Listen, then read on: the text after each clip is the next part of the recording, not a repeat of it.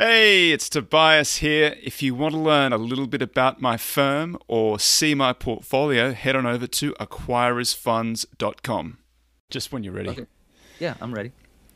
Hi, I'm Tobias Carlisle. This is the Acquirers Podcast. My special guest today is Chris Mittleman. He's the CIO of Mittleman Brothers, CIO founder. Absolutely fascinating uh, investment strategy, uh, long term track, or, track record of outperformance. We'll be talking to Chris right after this. Tobias Carlisle is the founder and principal of Acquirers Funds. For regulatory reasons, we will not discuss any of the Acquirers Funds on this podcast.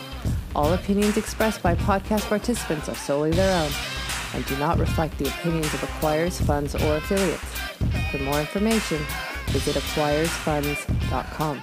First time I, I heard about you uh, was the Carmike AMC, the 13D that you filed there, because I thought that was really interesting. You guys used some unusual litigation tactic in that, from what I recall. Yeah, you know, we were just holding out for a better price because it was clearly, you know, undervalued. And I, um, I don't think it was so unique. I think it was just about, you know, standing up for fairness when, um, you know, it was it was not being offered. It's unusual to have to, you know, tell the company uh, to hold out for a better price when the company itself, you know, should be doing that for you. But I think there was a lack of uh, well, first of all, there was not a lot of insider ownership uh, in right. Carmike, and so that's a risk you take sometimes when you're dealing with um, people that are acting, you know, more as agents than as owners. Right. Uh, that, that agency risk can bite you sometimes. So I think what happened there was that, you know, these guys not owning a lot of stock were receptive to, you know, a number that didn't make sense to an owner. Um, and and uh, yeah, so that was that was a, a, problem. So you know, I had tried to educate them um, on this, and I tried to, before this deal was even announced, I tried to give them a sense of what we thought fair value was, and this was over the course of many years because we had been owners for seven, eight, nine years, I think, and um, and it, they just didn't get it. Uh, so so I think they really some some people uh, are not very good at the appraisal process, figuring out what things are worth. Um, and and I guess these guys, even though they they ran the business well, you know, I I was never unhappy about the way that they were running the business, but when it came to valuing the business, um, they they didn't have a, a, real facility there, and that happens a lot. A lot, you know, it's rare that you get a guy who's a great business manager in a certain field and also happens to understand, you know, valuation really well. I mean, it, you know, think about it; it's a very different thing. A guy who runs, you know, an amazing uh, business, not necessarily going to be attuned to you know these capital allocation type uh, you know decisions. So you know I, am not surprised it happens. I, I, was just surprised that that they did what they did because I had been so um, communi- communicative about our views on it, and, and to uh, and to sell at a price that was so clearly below what your largest shareholder had been telling you for some time. Uh, that that seemed you know wrong. Um, and anyway. I couldn't agree more. It's a phenomenon I've seen many times with an entrepreneur, engineer, typically founder, who gets to a point where it's it's quite a, a substantial business and then hasn't sort of thought through the capital allocation, buying back shares. You know, if if they get cheap, what they can, what levers they can pull at that stage, and I think it's that's often an opportunity for. Um, not necessarily an activist investor, just an engaged investor to sort of explain the various tools that they have at their disposal to correct that price. Yep, I agree. I agree. Carmike was particularly interesting though because AMC was was cheaper than Carmike even at the bid price, and uh, and the the, the AMC uh, CEO had said that he wouldn't issue shares at that price, and somehow Carmike was quite happy to sell at that price. Yeah, I think um, you, you have to remember also that that Carmike was they they also had inside of them um, this thing with Screen Vision. Screen Vision was the um, you know before the movie uh, advertising firm, and, if AMC uh, acquired Carmike, they would have gotten a big uh, boost from that stake in uh, in in Screen Vision. There was a, a mechanism by which you know if you converted theaters uh, over, you got like extra shares. I can't remember exactly what the form of remuneration was, but it was valuable, and it was a lot more valuable than than AMC or Carmike was talking about. So we brought that up, and and once you uh, once you adjusted for those things, the valuation was actually much lower. So so the headline valuation that they were talking about was a mirage. And in reality, the, the actual kind of cash on cash valuation was like five times or something like that. Like five, it was like five and a half to six and a half times. Something that was just too low for a change of control for a movie theater business of that scale uh, and market position. And, and uh, so, listen, we, we got a little bit more out of it. I mean, instead of thirty dollars, we got thirty, you know, four and a half, something like that. But unfortunately, it was a very pyrrhic victory because instead of getting you know 100% cash at 30 and, and reinvesting that somewhere else, the stock that we got in AMC went from 35 to four, and uh, where it is today. And, and so uh, and we averaged down into that. So what was a victory of sorts has turned into you know something a little bit different. And um, you know I still think AMC will ultimately give us a good return, but it's just you know ironic that you know we were fighting for stock versus cash, and stock was the worst thing that we could have gotten at that moment. so well, let's let's talk about what you wish for. Let's talk about yeah. Mittleman Brothers a little bit. You you've uh, you, you set that up. Uh, it was twelve thirty one two thousand and two. So first operating year two thousand and three. Oh, this is the fund I'm talking about. That was did the firm pre-exist the fund? Oh, I'm sorry. Yeah, that's that number, uh, what you're referring to there is our composite performance, and that composite performance actually predates the existence of the firm. So the firm itself was founded in November or December of uh, 2005, and the reason that we have those three prior years of, of composite performance is that I had been working at other firms managing money for the various accounts that came with me to the you know to begin and form Mittleman Brothers and so we got a professional opinion that those performance numbers were portable because I had full control and you know sole discretion over the accounts. So that's why we have portability of uh, results going back to, I guess, the very end of 2002. So you're right. My first year of performance was 2003. So, just what's the strategy? What talk us through your flavor of value? I see you've got a private equity type approach. You like free cash flows, growing free cash flows over time. Yeah, I mean it's uh, I don't think there's anything um, you know really uh, unusual or you know fancy about it. we we, you know, we look for the same kind of thing I think that everyone looks for in this business. Um, you know, a durable franchise, something where you can, you know, get some sense of certainty that the cash flows that are there now will be there in the future. Um, you know, I, I think when you look at the way that we've actually invested over the years, that kind of tells you the story. I mean, it's been a very uh, concentrated approach. Uh, so we, I've always believed in that. I think when I first started uh, as a stockbroker in 1990, I came up with this concept of a global concentrated uh, value approach literally in the first year of my career. I just kind of read everything that, I could read, and it seemed like concentration made sense versus diversification, especially for you know a one-man show. And um, the global aspect of it came about more kind of accidentally, just because I started working in a what was then Shearson Lehman Hutton's international sales divisions. That was my first exposure, and there was all this international research around. So I kind of, you know, had an affinity affinity for it just because I was exposed to it at a, at a young age in my career. Uh, and the value side of it was obvious. I mean, you know, value investors, it's the inoculation, that whole thing. You either takes or it doesn't.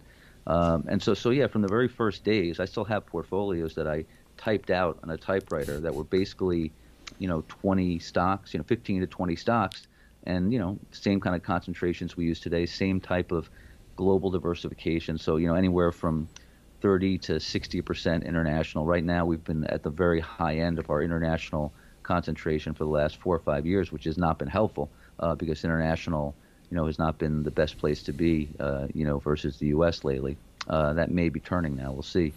Well, but everything the, uh, that's not everything that's not SAS or or yeah. FAMG or FanMag or Fatman or however yeah. you want to say it has been uh, has been tough. If you value or small or international, it's been I know. it's been a we, bit of a write off. Yeah. yeah, we've been in the epicenter of you know where the flows are not. So I mean, we are small, we are global, uh, and value oriented. So it's basically the worst quadrant that you could occupy, uh, and it shows. I mean, obviously our performance in the last few years has not been good. Um, you know, it's frustrating, but I do think that at some point, you know, the pendulum will swing back. And I don't really think that it should be so much about, you know, hoping for, you know, a return, you know, of, of the popular indices to you know your stuff. I mean, we were actually outperforming. You know, value's been underperforming for the last 10, 12 years, but the first four or five years of that, we were actually outperforming and outperforming right. substantially. So I don't think that just because one ascribes to a certain discipline that you have to kind of resign yourself to suffering when the discipline suffers. I mean, yeah, it can be a, a headwind, uh, but it doesn't have to be. I mean, so there's some guys that I know of, you know, smaller value guys that are doing really well in a bad, you know, environment for small value. Uh, so you know, it's not. It, it's a, a bit of a convenient excuse, I guess, when we're not doing well to be able to point to that and say, oh well, you know, at least we have some excuse. But the reality is that it's not determinative, really. I mean, if if you you know pick your your points well, uh, prices, timing, all that stuff, you can make money even in a bad environment. So I think that that's out there as well. But yeah, it's it's it's at least nice to be able to say that we had some kind of headwind, and that's you know maybe one of the reasons why we've not done well over the last few years. You had some spectacular returns uh, uh, uh, from inception, and then you're still ahead, uh, even though the last few years have been tough. That's one thing that I've observed. Quite a few uh, more discretionary managers have that. You know, not everybody's pure. Not every, nobody's looking at price multiples and building portfolios and price multiples, everybody's looking for some quality and some other aspects in there that the quants regard as being separate factors, but no value investor would really ever separate them out. You want a cashy balance sheet and cash rich, ca- good cash flows and so on. So, w- what what are you looking at? What are you looking for specifically when you're looking at targets? You, what's the what's the uh, what sort of industries? What sort of businesses? Sure. Yeah, I mean, I, I don't start with any kind of a top-down approach. So I think that, um, you know, I, I am looking for, you know, I'm, I'm looking to buy a, a, stream of free cash flow that I think will grow at a, at a attractive price if I can if I can get it. And obviously, there are special situations sometimes at the margin of that that are attractive. So sometimes, you know, we could buy a company that we think may not have any free cash flow for a year or two, but it's so cheap relative to its assets that you know we'll take the risk that the free cash flow doesn't come back as quickly. You know, so so you know we'll make exemptions and carve outs. I I, try not to be overly dogmatic about it. I want to be open minded because you know sometimes there are great opportunities that would not necessarily be uh, you know picture perfect representations of your usual you know mo, and that's fine. I mean, you don't have to. Uh, the beauty of this business is that you know every day is a chance to do something different and if you really believe in something uh, and it happens to be a little bit off from what your um, you know kind of long-term core has been, that that's not the end of the world. So yeah, I'm not uh, you know I'm not embarrassed or ashamed to sometimes veer away from you know whatever one would consider to be you know pure value uh, if uh, if I think it's worth doing.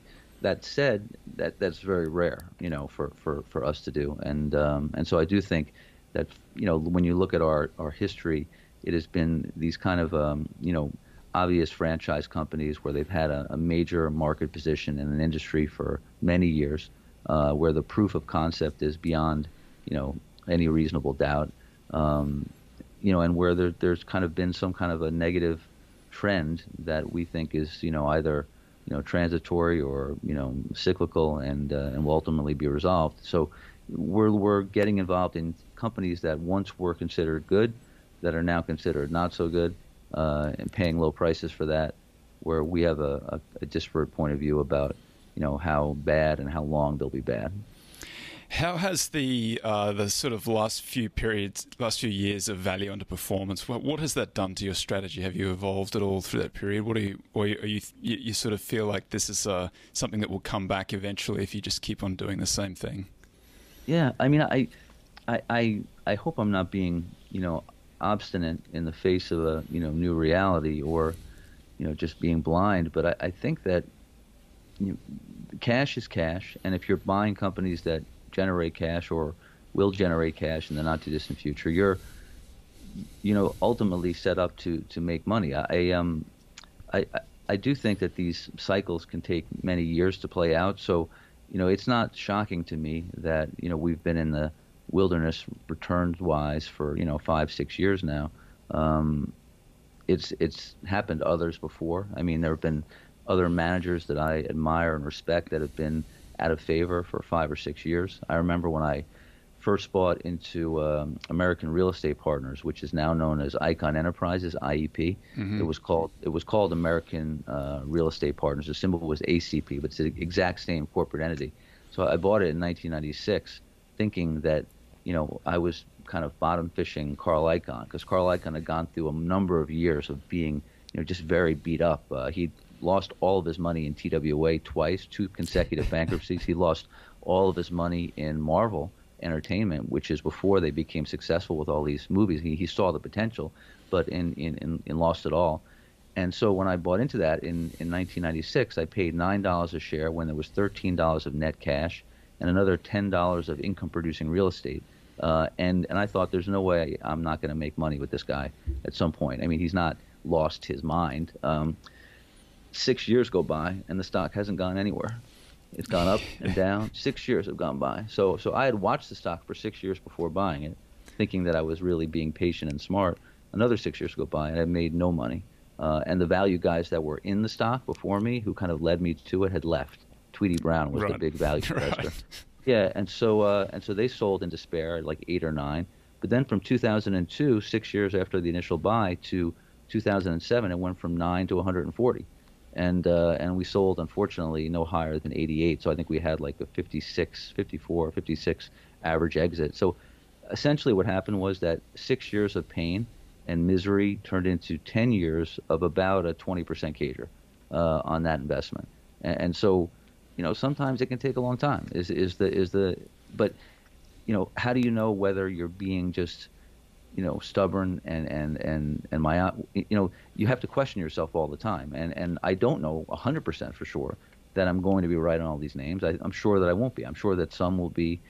Uh, I think we've looked at uh, Evan in our office uh, our our uh, develop business development marketing guy. He did a spreadsheet um, year or two ago and it and it turned out that we had like 100 names in total that we've ever invested in uh, during the 17 years of the composite and of those 100 names, we booked profits on nearly two thirds of them.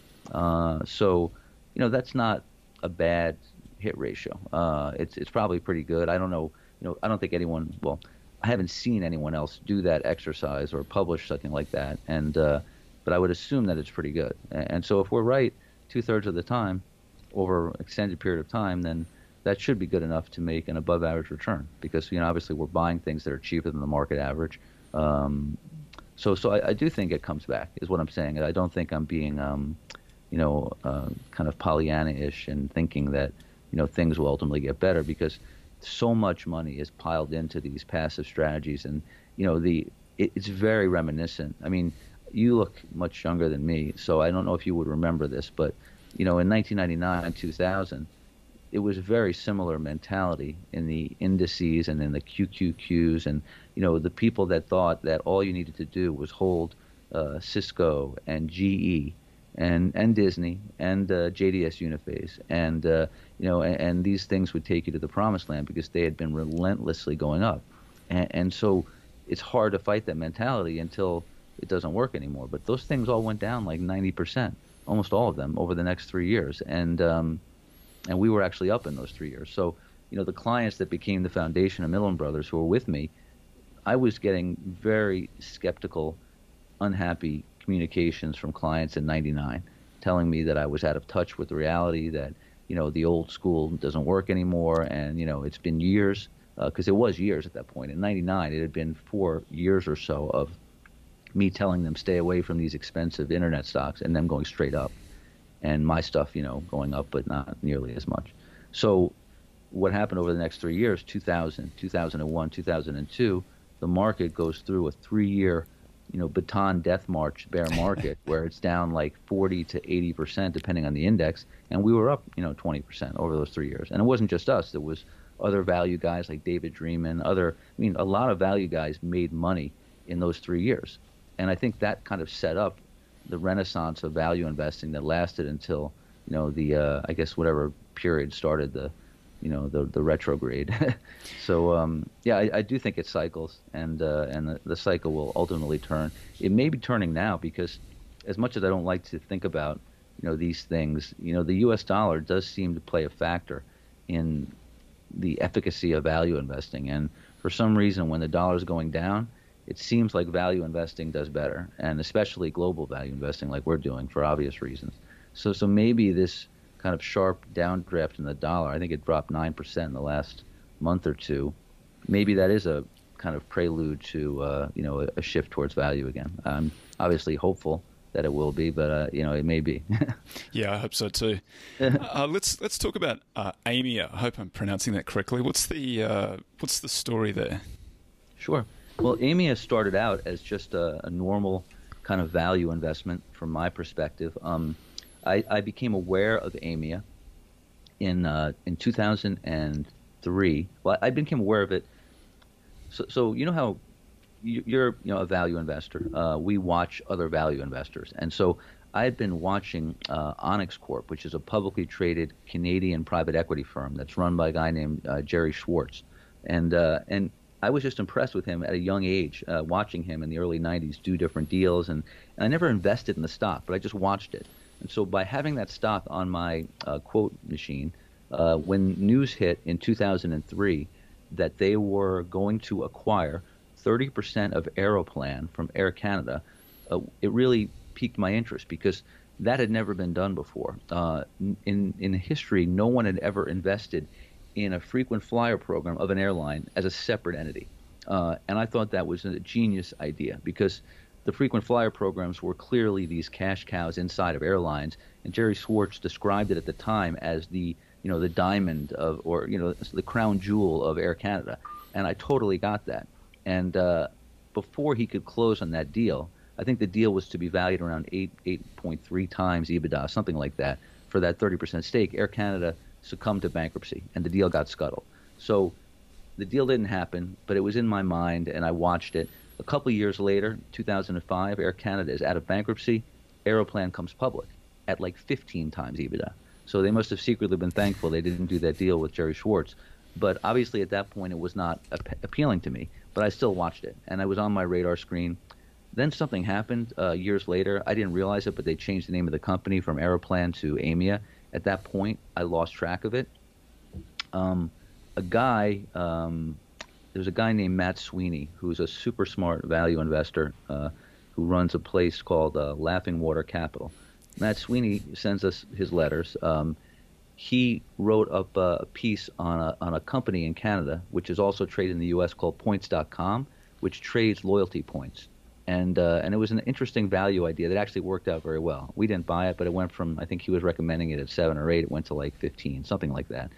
But upon receiving his letter in 2016, I think it was, uh, I remembered about Aeroplan. It triggered my you know memory, and I went looking for it and I didn't find it. Then I found it as Aimia, and so I put Aimia on my screen. So I just want I'm trying to build you the story of how this all came about. So I had Aimia on my screen. A couple years go by, or a year or so goes by, and in May of 2017, Air Canada announces that they're going to uh, not deal with Aimia anymore on their loyalty. They're going to basically not extend the contract when it expires in 2000 and um, you know 20, whatever the year was that it was going to expire. They were going to break it, and the stock fell 60% in one day. So May 2017, Aeroplan uh, or Aimia dropped 60%. Because of you know Matt Sweeney's letter triggering me, because I had it on the screen, I noticed it, and I knew that there was other value. There was value in that business beyond just Aeroplan. I knew they had the the loyalty program in Mexico, uh, PLM. I knew they had a big loyalty program in the United Kingdom called Nectar. Um, I, I, really knew that there was going to be value there beyond Aeroplan. So a couple of weeks after that happened, I started buying the stock goes down 40% more, which is typical for us. I start buying a stock, it's almost guaranteed it'll be down 40% in a few months, and that, that happened. We got to about 10% of the stock in the fall of uh, 2017. In Canada, that's the limit for filing. So uh, they have a pretty high limit there. In the United States, as you know, it's 5%. Um, so I filed uh, that we were going to be passive investors in Aimia, and that was my intent. But I did notice something strange happening in Aimia that I didn't like they seemed to be in a panic over this Air Canada thing, and they were selling things at prices that didn't make sense. So they had a royalty uh, on um, another loyalty program in Canada called uh, Air Miles. Air Miles is owned by a U.S. listed company called Alliance Data Systems (ADS). Air Miles has about, I think, 10 million uh, members in it, and it's a very valuable uh, loyalty program. we had a Aimia owned a one percent royalty on that program, which amounted to about eight and a half million dollars pure free cash flow a year. They sold it for like five or six times that number. And these things in Canada, there are royalty trusts in Canada that trade at 15, 16 times in the open market. Uh, and I was flabbergasted and I was stunned. So I met with their then CEO and their then CFO in our office in New York City. They were gracious enough to stop by. Um, and I told them, look, you know, we're not going to sue over this because it's not a huge amount of your NAV, but this can never happen again. You know, this this is an atrocious deal. And I asked them, you know, can you tell me who advised you that this was okay to do? Uh, they wouldn't tell me the name of the investment bank. Ultimately, I found out later. It didn't really matter. The point is that I, I, I put them on notice. I said, look, I don't want to be in a situation here where I wake up and find out that you sold Nectar for something like you know five, seven, six, seven times EBITDA. That's that was the point of my message. A couple of months go by. February 1st, 2018, they sell Nectar not for five, six, seven times EBITDA, which I feared, for a negative number. they, they they sold a fifty million dollar a year free cash flow generator, the largest loyalty program in the United Kingdom, for a net cash transfer to the buyer which was Sainsbury, uh, Nectar's largest uh, partner. And then I realized that this was beyond remediation. Uh, that you know we were going to have to get involved actively. I spent the next week, you know, corralling resources, lawyers, uh, everything, and uh, you know I fired off letters, private stuff at first. Uh, met with them.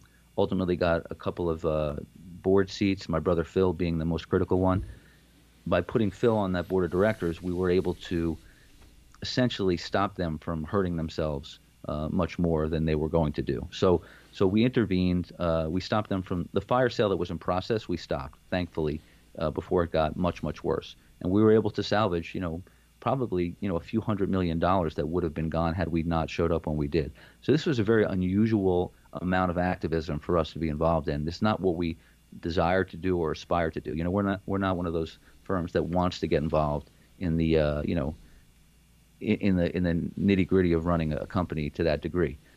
That being said, once we were inside, we realized there was a lot of opportunity here because because of the, the prior mistakes and the tax losses that, that were generated, you know, we were this thing was turning into ultimately almost the perfect permanent capital vehicle.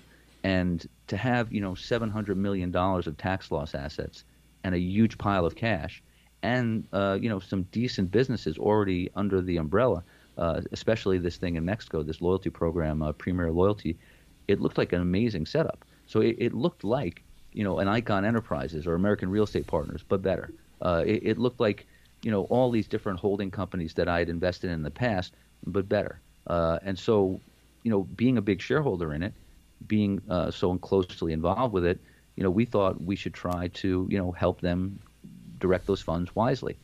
They didn't want that. They wanted to stay in loyalty, and that that brought into a whole new fight. Ultimately, the the litigation was resolved. The board was changed in its entirety, except for my brother Phil, and now we've got a board of real owner operator types.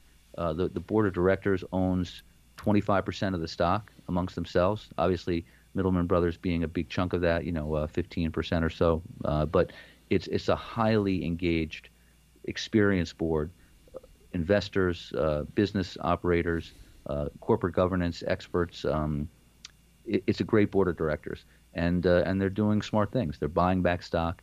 They're making wise investments. We, you know, I think that Aimia is in a, a point of transformation that the market is yet to fully um, recognize.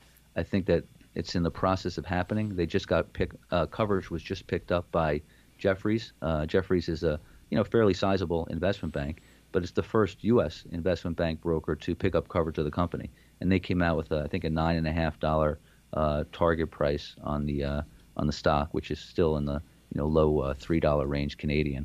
Um, I, I, would like to see them move to a dual listing on the NYSE. Uh, we've proposed that, and I think they're considering it. Uh, when I say them, I mean I, I, guess I should say us because I'm on the board now.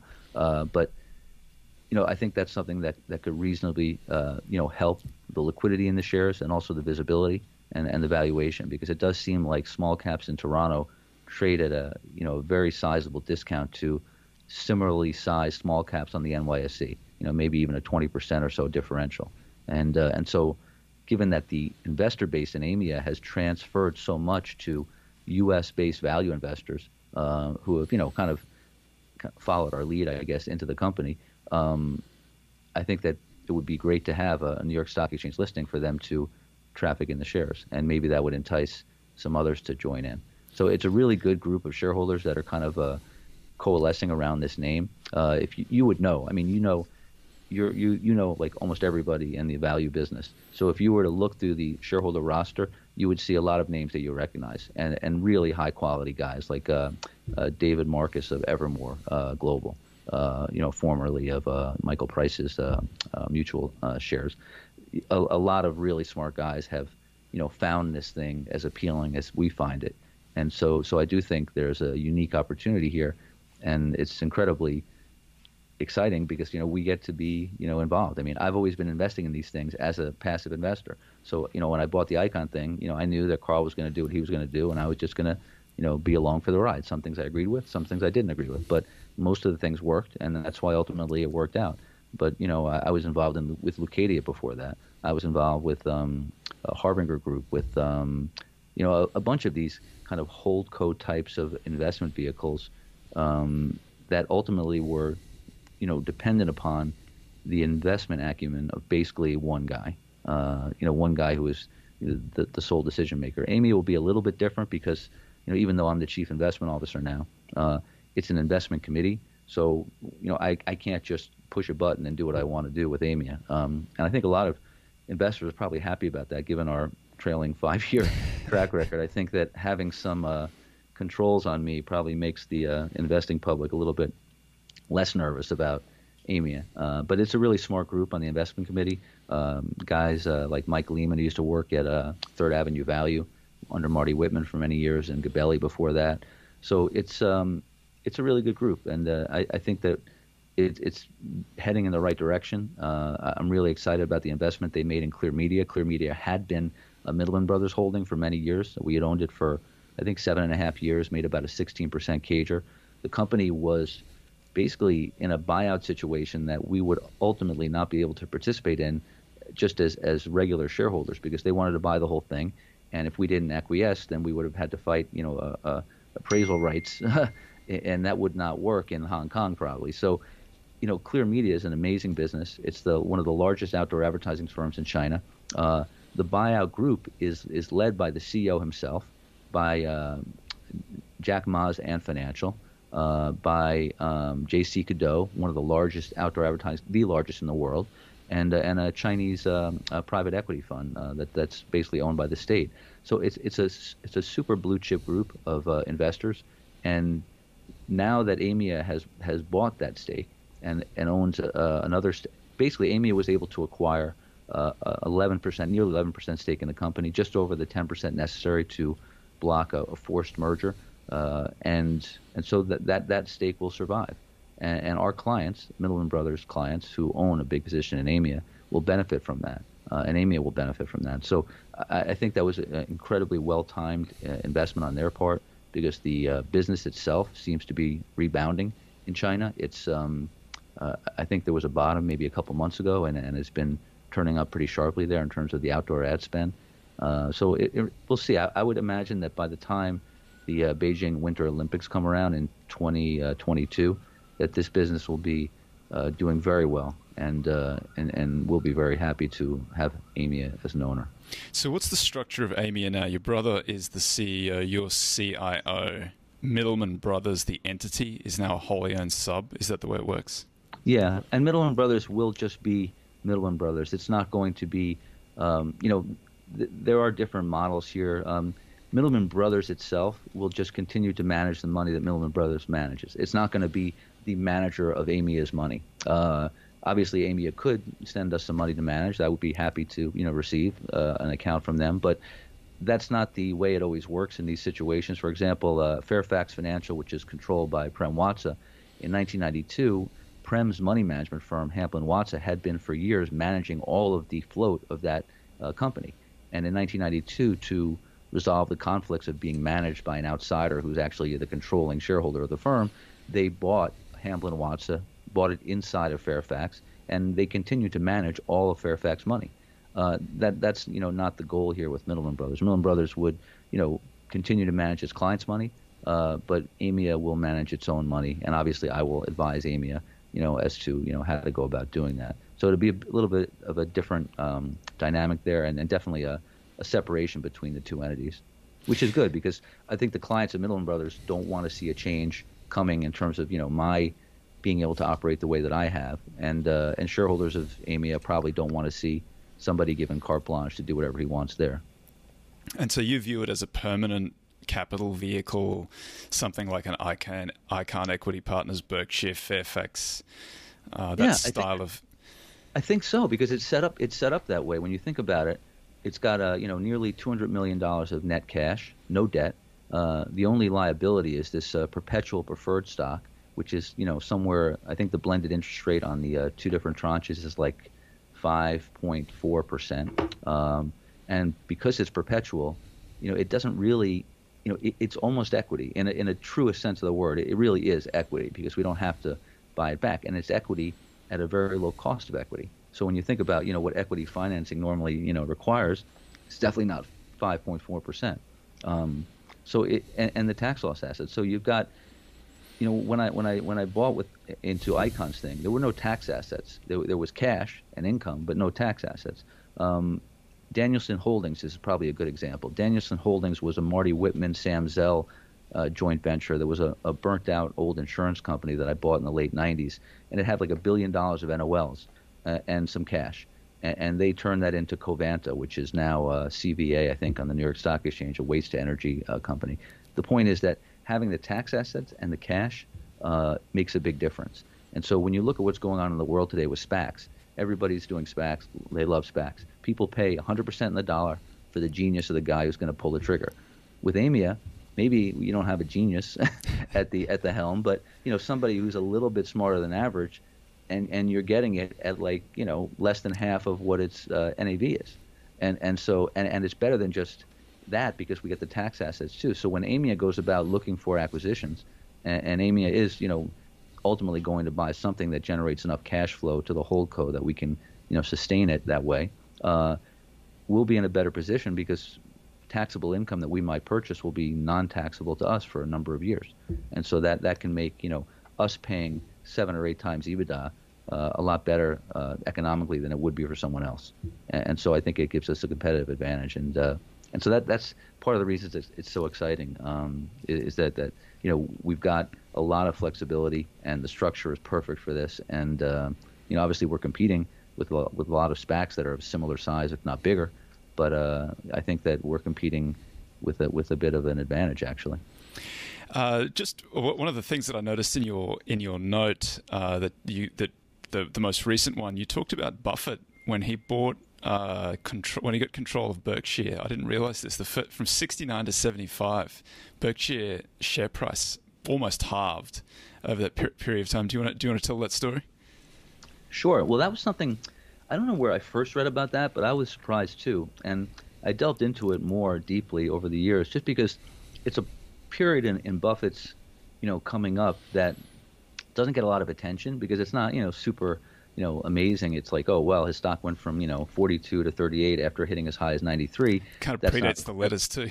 Yeah, I mean it, it's um, and, and, I mean the letters were actually going on, but they just weren't publicized. So there were letters, and you can get them, but they're they're not you know part of the the more highly publicized uh, you know chunk of letters. And it was a more complicated, messy time, uh, you know, for Berkshire. He was actually, if, if you read, there's a book called The Snowball by um, Alice uh, Alice Schroeder, I think her name is, and, right. and she actually I had known of her since my days at, at PaineWebber UBS because she was an insurance analyst, right. and she I think was one of the first ones to pick up coverage of Berkshire. It's amazing that Berkshire didn't have a sell side research report on it until I think she picked it up in the late 90s. Wow. Uh, after all the success that they had, which just goes shows you like the way Wall Street works.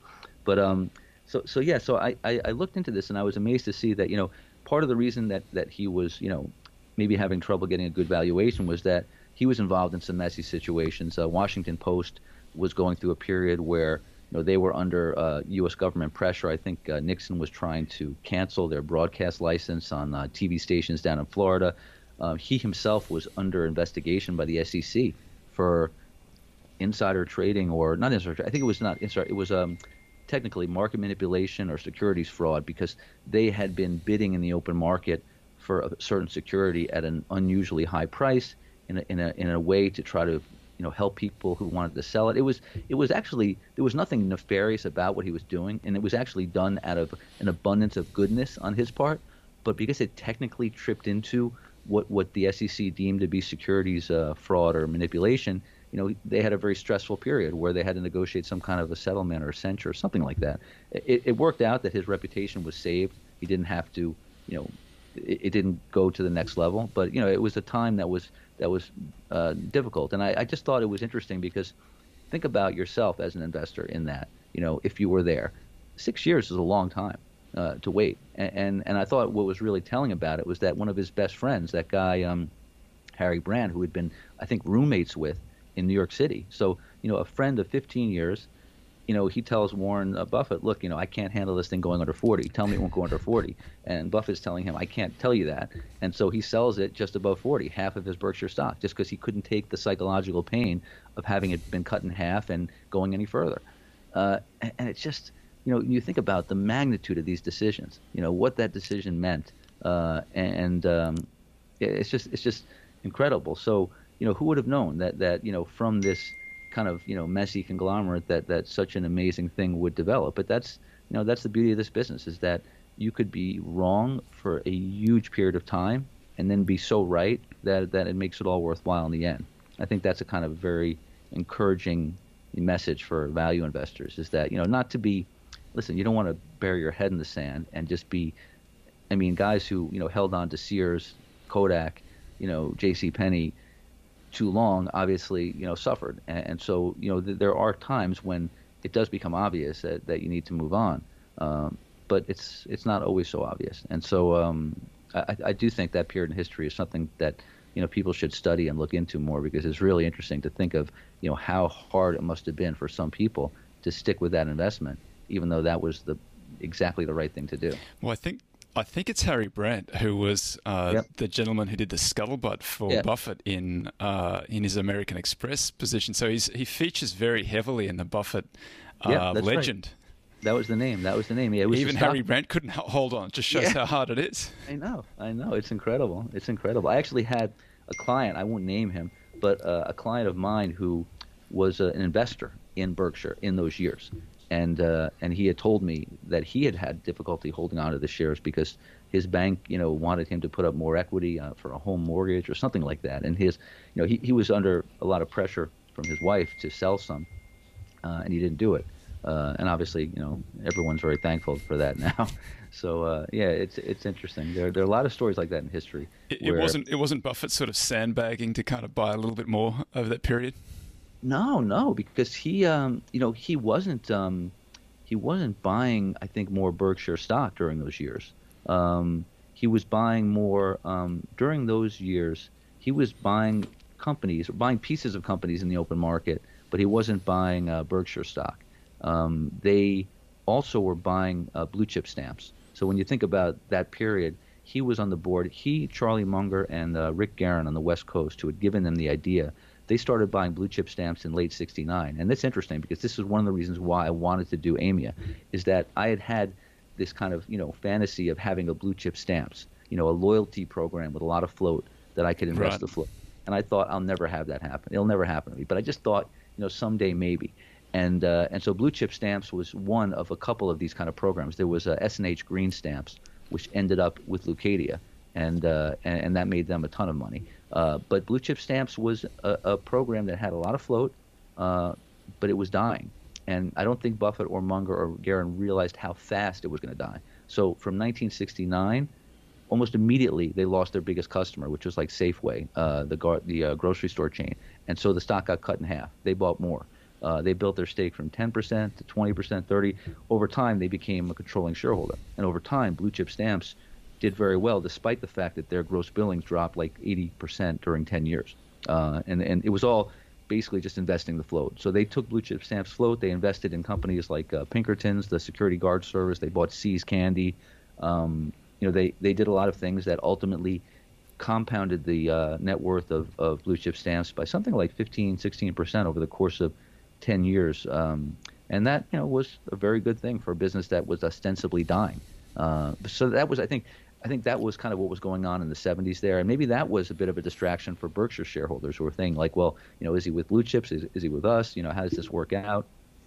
Ultimately, they merged the two things. So people don't remember this, but Munger himself was not actually part of the Berkshire family until they merged blue chip stamps into it. So when blue chip stamps, I think they had had they got up to 60% of the stock by the late 70s, early 80s, and I think by 1982 or 83 they merged blue chip into Berkshire, and in doing so got Munger. So Munger officially became part of uh, Berkshire in that merger because he had been, I think, chairman or vice chairman of uh, blue chip stamps. So it's interesting the history, and uh, and yeah, that that part of it doesn't get studied as much, but I think that's the most interesting part because so many you know critical decisions made there were ultimately life changing for people that uh, that stuck with it.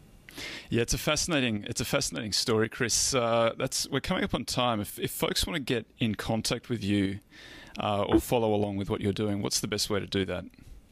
Uh, sure. I think um, the um, the website has uh, our contact information. If you go to Mittleman uh, www.mittlemanbrothers.com, uh, you know there's various uh, ways of reaching either me or Evan Newman, our our uh, our, our business development guy, and uh, yeah, we're, we're very responsive. There's like an info at mittlemanbrothers.com uh, email address, and you know we uh, we follow up with almost everyone who asks a question. So I'd be happy to uh, receive inquiries that way.